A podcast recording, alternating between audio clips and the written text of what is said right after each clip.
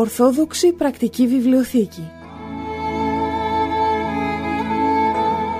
Απλές και πρακτικές απαντήσεις σε ζητήματα που προκύπτουν στην καθημερινή ζωή του πιστού.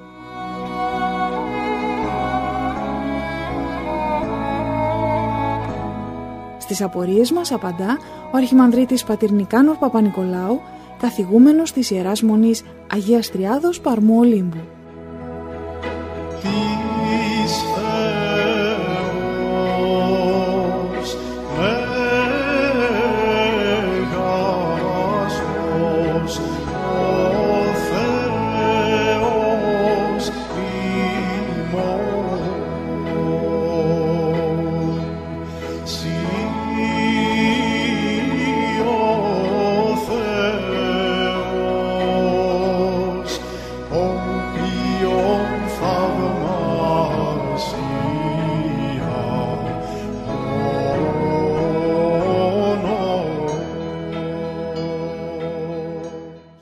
Φίλοι ακροατές, η Λιδία η Φιλιππισία στους δέκτες σας και συγκεκριμένα η εκπομπή Ορθόδοξη Πρακτική Βιβλιοθήκη. Μια σειρά εκπομπών που διαπραγματεύεται πνευματικά θέματα και τα προσεγγίζει κυρίως από την πρακτική τους πλευρά. Κοντά μας έχουμε και πάλι τον ηγούμενο της Ιεράς Μονής Αγίας Τριάδος Σπαρμού Ολύμπου και τον πνευματικό προϊστάμενο της αδελφότητός μας, πατέρα Νικάνορα Παπα-Νικολάου. Πάτερ, Ευχαριστούμε που είστε και άλλη μια φορά κοντά μας, ανταποκριθήκατε στην πρόσκλησή μας και είστε εδώ να μας βοηθήσετε σε αυτήν την πορεία μας. Και εγώ σας ευχαριστώ πολύ και να ευχηθούμε ο Θεός αυτό άλλο που λέμε εδώ να φωτίζει το Άγιο Πνεύμα, να είναι πράγματα τα οποία ωφελούν τους πιστούς, ωφελούν όλους μας. Στην τελευταία μας συνάντηση, Πάτερ, είχαμε μιλήσει για τις προϋποθέσεις που ε, πρέπει να υπάρχουν ώστε να μπορεί κάποιος να κοινωνήσει. Ε, να μείνουμε λίγο σε αυτό το θέμα και να μας πείτε εκτός από το ότι πρέπει κάποιος να είναι βαπτισμένος όπως μας είπατε στην προηγούμενη συνάντησή μας τι άλλο πρέπει ε, οπωσδήποτε να υπάρχει για να μπορούμε να κοινωνήσουμε; Ε, ναι αδερφή Αγγελική είχαμε πει ότι ε, απαραίτητη προϋπόθεση για να κοινωνήσει ένας άνθρωπος να συμμετέχει στο μυστήριο της Θείας Ευχαριστίας είναι να είναι βαπτισμένος, να έχει βαπτιστεί ορθόδοξος χριστιανός. Και επίσης είχαμε πει ότι και η ζωή του πρέπει να είναι ανάλογη, δηλαδή να μην είναι απλώς ορθόδοξος στο όνομα, αλλά και στην πράξη να είναι ε, άνθρωπος ο οποίος ε, με τη ζωή του δείχνει ότι αγαπάει το Θεό, ότι πιστεύει ότι αυτό το οποίο θα λάβει μέσα του δεν είναι κάτι απλώς για το καλό, αλλά είναι το σώμα και το αίμα του Κυρίου μας. Να κάνει δηλαδή γενικότερα πνευματική και μυστηριακή ζωή. Πολύ σημαντικό και το οποίο πρέπει να το αναφέρουμε σήμερα είναι το πόσο καθαρή καρδιά έχει.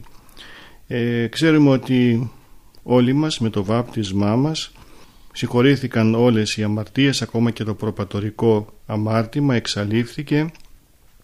Αλλά από εκεί και έπειτα όλοι μας έχουμε λερώσει αυτό το ένδυμα το ένδυμα της ψυχής μας το έχουμε λερώσει με τις αμαρτίες μας.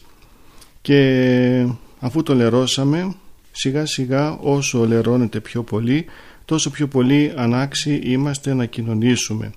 Αυτό το οποίο ισχύει είναι ότι το ένδυμα αυτό της ψυχής μας υπάρχει τρόπος να καθαριστεί και πάλι.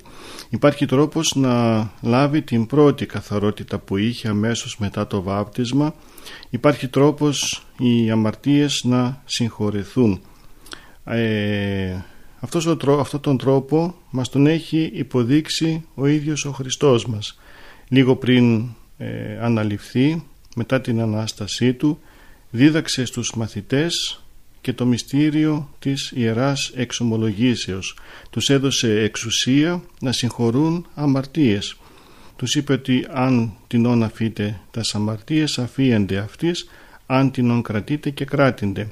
Τους έδωσε δηλαδή αυτή την εξουσία την οποία ε, ουσιαστικά και αληθινά την έχει μόνο ο Θεός το να συγχωρεί αμαρτίες αυτή την εξουσία την έδωσε και στους Αποστόλους και οι Απόστολοι μέσω του, της διαδοχής του μυστηρίου της ιεροσύνης ε, μεταδίδεται και αυτήν η εξουσία στους επομένους, στους διαδόχους τους, στους επομένους αρχιερείς, ιερείς, σε όλους αυτούς οι οποίοι έχουν τη χάρη της ιεροσύνης.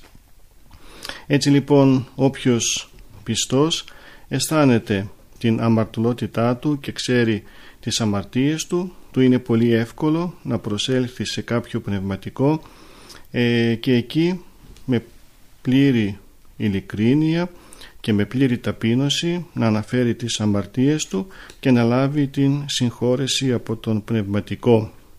Ε, αυτός είναι ο τρόπος για να λευκανθεί και πάλι η ψυχή διότι ε, όπως ε, είχαμε πει και στην προηγούμενη εκπομπή για να προσέλθει κάποιος στο μυστήριο της Θείας Ευχαριστίας πρέπει να έχει και το κατάλληλο ένδυμα και το κατάλληλο ένδυμα είναι να έχει ο άνθρωπος λευκή ψυχή, να έχει ο άνθρωπος καθαρή ψυχή από αμαρτίες και επειδή εμείς οι άνθρωποι τηλερώνουμε την ψυχή μας γι' αυτό και κάπου κάπου πρέπει ο πιστός να προσέρχεται στο μυστήριο της Θείας Εξομολογήσεως και εκεί αφού πει τις αμαρτίες του να λάβει τη συγχώρεση από τον πνευματικό και έτσι να μπορεί να κοινωνήσει ε, αξίως των θείων μυστηρίων.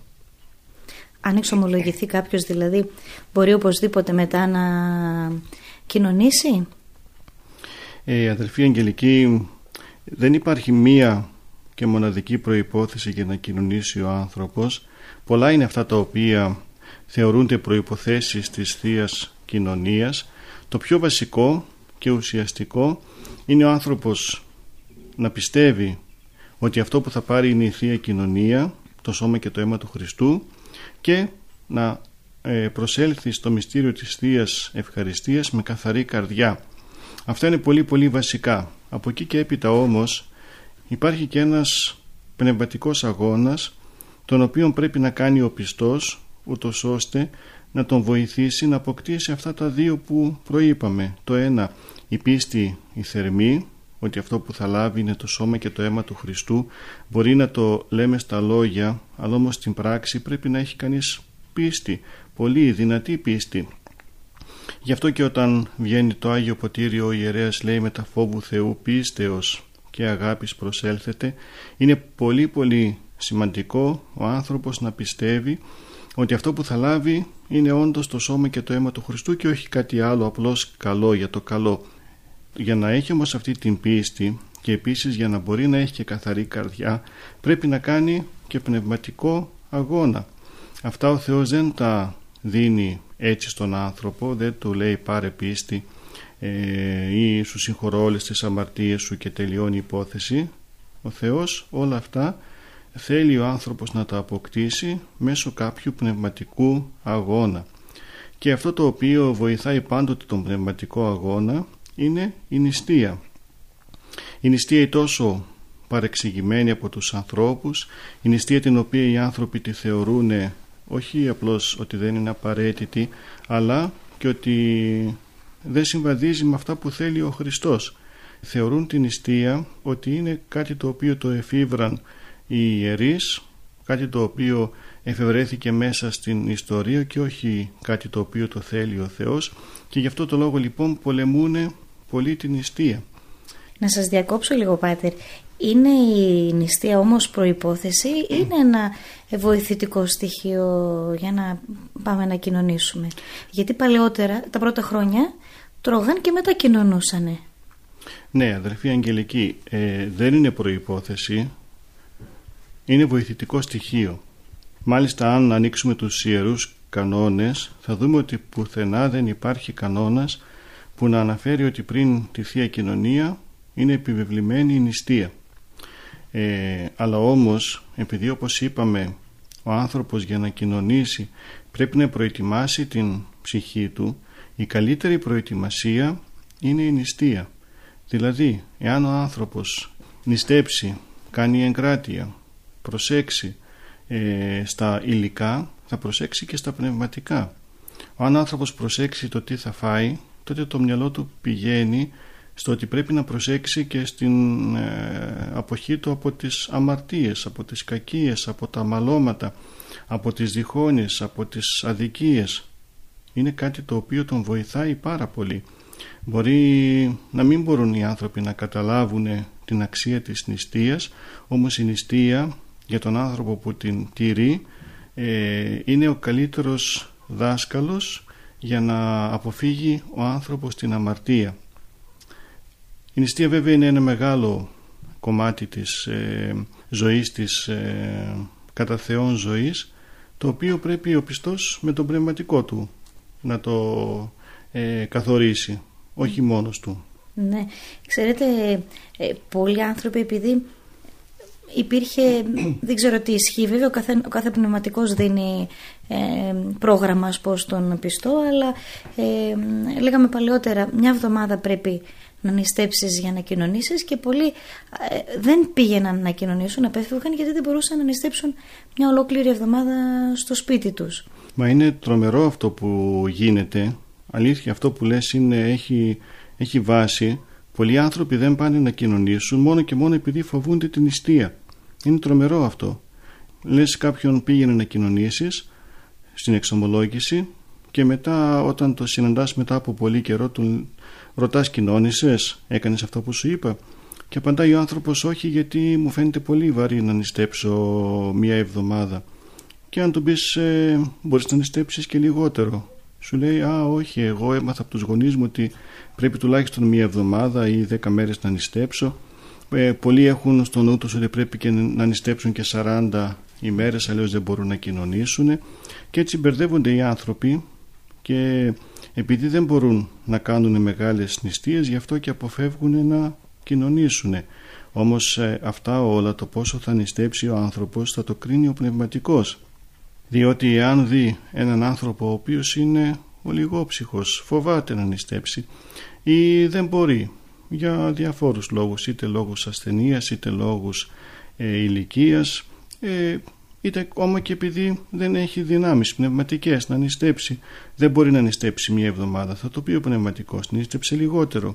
Θα κρίνει ο πνευματικός πόσο είναι αυτό το λιγότερο. Μπορεί να είναι τρεις μέρες, μία μέρα μισή μέρα, δεν ξέρουμε. Για κάποιο παιδάκι μπορεί να είναι και μόνο το πρωί πριν να πάει να κοινωνήσει. Γι' αυτό ο πνευματικός είναι αυτός ο οποίος θα καθορίσει το διάστημα της νηστείας πρώτης θείας κοινωνίας και αυτό που θα πει ο πνευματικός βέβαια και συνετό είναι και φωτισμένο είναι και ο άνθρωπος μπορεί εύκολα να το τηρήσει και να το κάνει και έτσι να προσέλθει στη Θεία Ευχαριστία, να κοινωνήσει, να το χαρεί και μετά από μόνος του ο ίδιος θα λέει «Πάτερ, εγώ επειδή θέλω να κοινωνάω, μ' αρέσει αυτό που κάνω, το χαίρομαι, πιστεύω ότι με τον τρόπο αυτό θα σωθώ, μπορώ και λίγο παραπάνω να νηστέψω, ό,τι μου πείτε εσείς θα κάνω».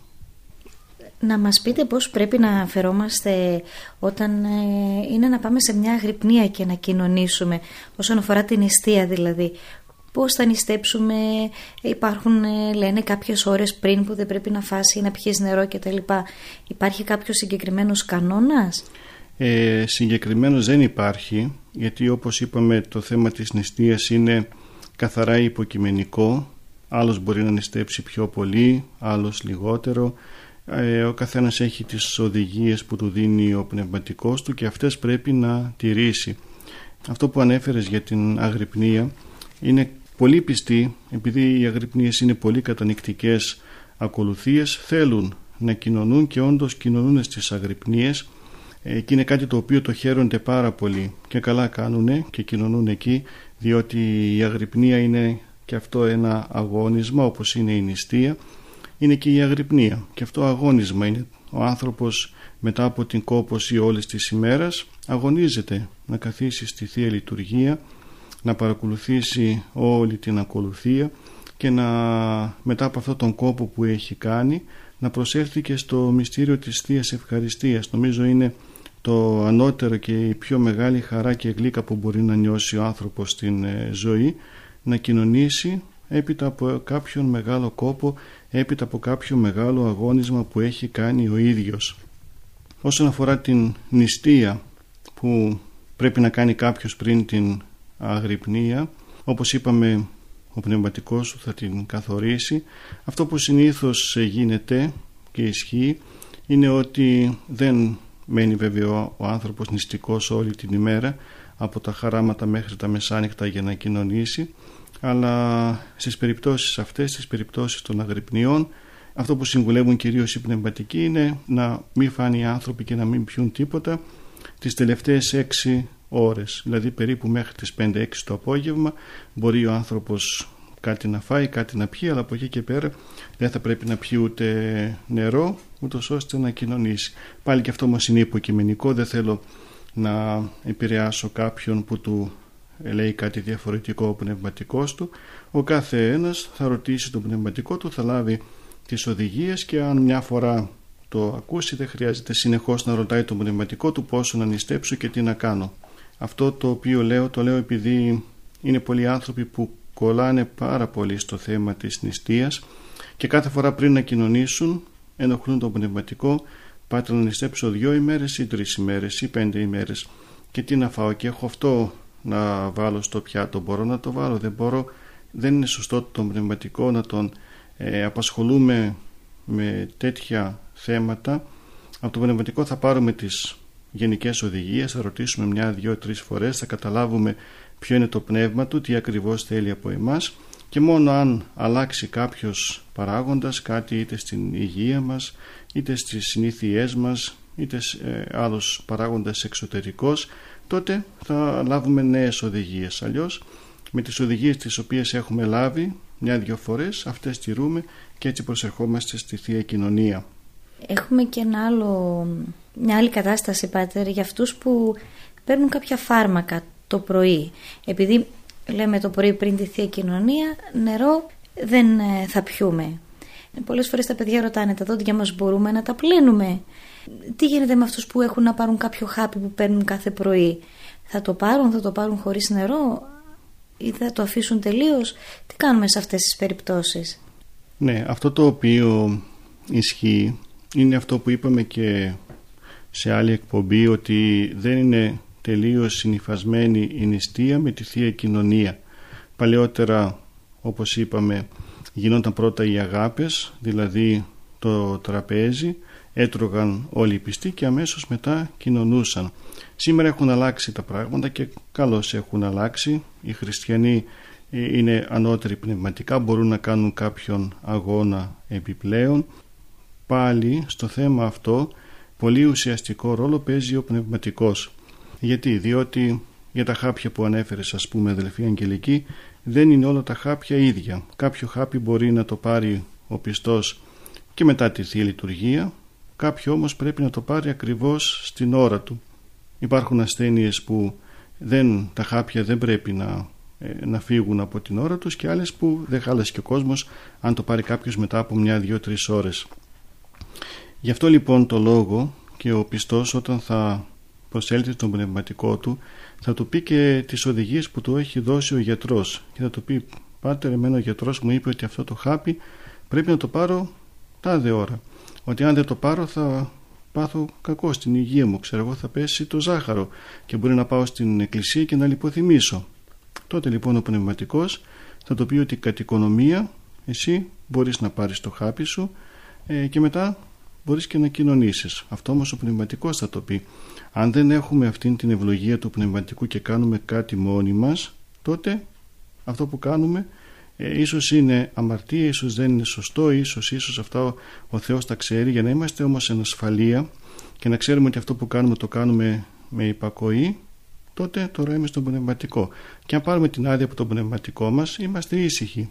Και λέμε αυτό που κάνω δεν το κάνω, δεν είναι αμαρτία. Είναι κάτι το οποίο μου έχει δώσει την ευλογία ο πνευματικός όπως επίσης και για τα, το πλήσιμο των δοντιών που ανέφερες.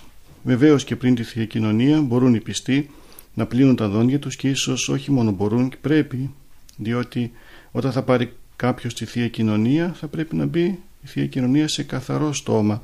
Και είναι πολύ πολύ άσχημο κάποιοι που δεν ε, το κάνουν αυτό δεν πλένουν τα δόντια τους και πηγαίνουν και κοινωνούν και το στόμα τους δεν είναι καθαρό δεν είναι σωστό καλό είναι λοιπόν οι άνθρωποι να πλύνουν τα δόντια τους θα προσέχουν βέβαια να μην καταπιούν νερό την ώρα που βουρτίζουν τα δόντια τους και έτσι με καθαρό το στόμα να πάνε και να κοινωνήσουν. Να μας πείτε και κάτι για, τους, ε, για τα νήπια πάτερ και για τις εγκυμονούσες γιατί εκεί ισχύουν θα λέγαμε άλλοι νόμοι να το πω έτσι ή υπάρχουν πνευματικοί που λένε σε μια εγκυμονούσα εσύ όπως και να έχει το πράγμα θα κοινωνάς ε, κάποια άλλοι ίσως διαφορετικά. Υπάρχουν οι καλοί πνευματικοί και οι κακοί αναλόγως... όχι, ναι, ε, όχι δεν υπάρχουν οι, οι καλοί και οι κακοί πνευματικοί. Αυτό που ισχύει είναι ότι εάν ακούσουμε τον πνευματικό σε ό,τι μας πει αυτό είναι τελικά και το ευλογημένο και αυτό που θα μας δώσει χάρη και ευλογία από το Θεό. Εάν κάνουμε κάτι το οποίο εμείς το κάνουμε από μόνοι μας και ενώ μας είπε κάτι άλλο πνευματικό εμείς νομίζουμε ότι το ξέρουμε καλύτερα ή επειδή ακούσαμε ότι σε μια άλλη περίπτωση κάποιος άλλος πνευματικός είπε κάτι διαφορετικό άρα εμείς μας συμφέρει να ακούσουμε εκείνο ε, τότε τελικά κάνουμε το θέλημά μας και τότε τελικά δεν έχουμε την ευλογία του Θεού. Η ευλογία του Θεού θα έρθει μόνο εάν υπακούσουμε τελείως τον πνευματικό.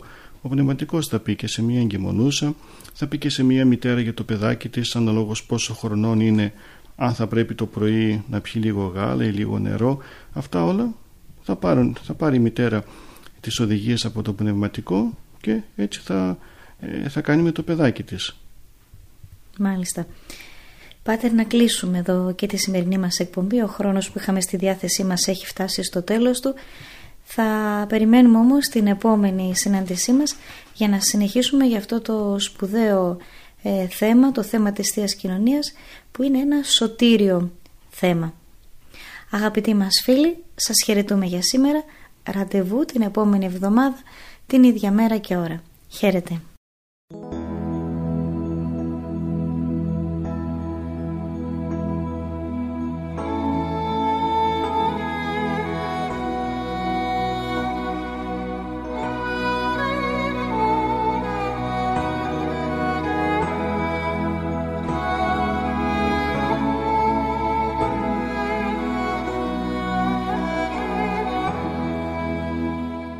Ορθόδοξη Πρακτική Βιβλιοθήκη Απλές και πρακτικές απαντήσεις σε ζητήματα που προκύπτουν στην καθημερινή ζωή του πιστού.